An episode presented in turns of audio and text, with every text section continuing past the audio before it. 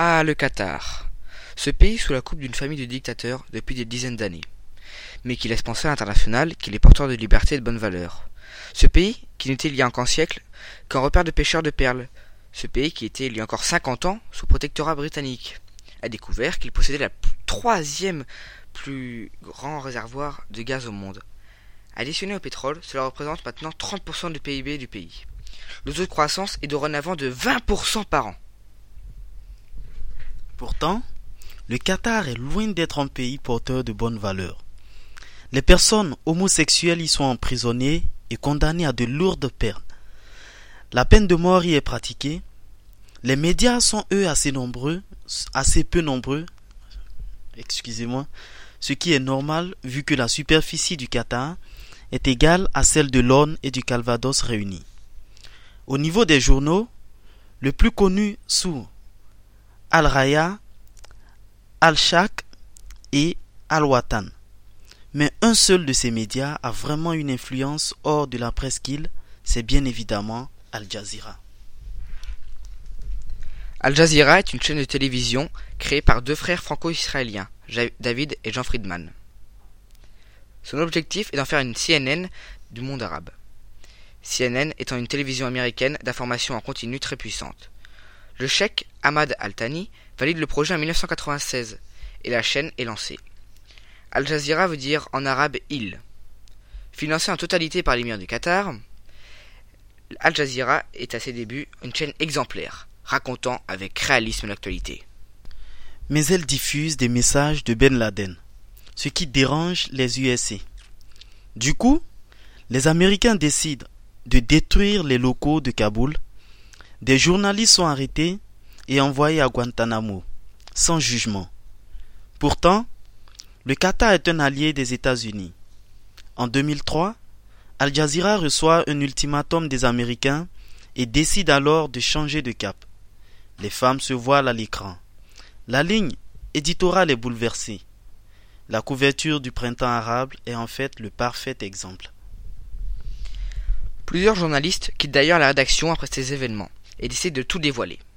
Lina Chabel, journaliste de 2002 à 2010, indique être partie par dégoût de machination, dénonce un complot. Selon elle, Al Jazeera fabriquait l'info lors de ces événements. Le processus était simple. Il fallait diffuser cinq fausses nouvelles, puis une vraie, pour fidéliser le public. Elle critique des rumeurs ou des informations inventées, ou sélectionnées en fonction des dégâts qu'elles peuvent produire. Toujours selon elle, la rédaction d'Al Jazeera incitait ses journalistes à scénariser ces révolutions.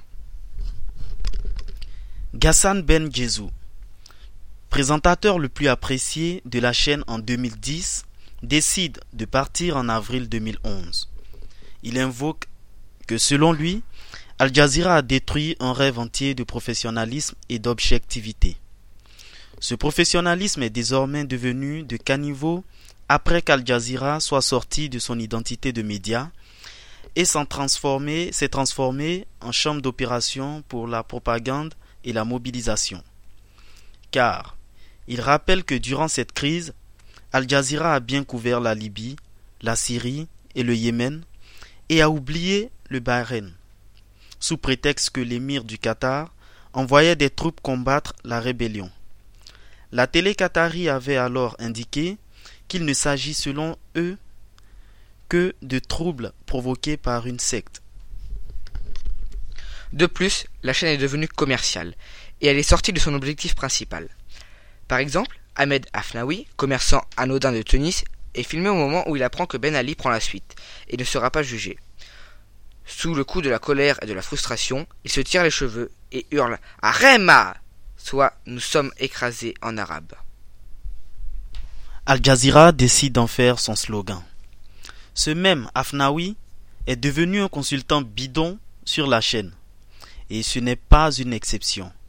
D'après le livre Le vilain petit Qatar de Nicolas Beau et Jean-Marie Bourget, les politologues de la chaîne choisissent des opposants islamistes vivant en exil, fatigués et éloignés des réalités de leur pays.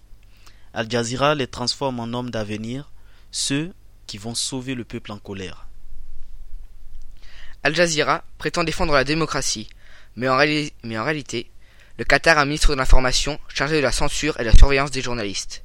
Ah, le Qatar, ce pays qui se prétend démocratique, mais qui n'est en fait qu'un émirat islamiste, défendant une application dure de la charia. Qui essaye de nous faire croire qu'il est libre et démocratique, en investissant dans le sport ou dans les banlieues parisiennes. Mais il ne faut pas se tromper et se faire son véritable avis. Les apparences sont parfois trompeuses.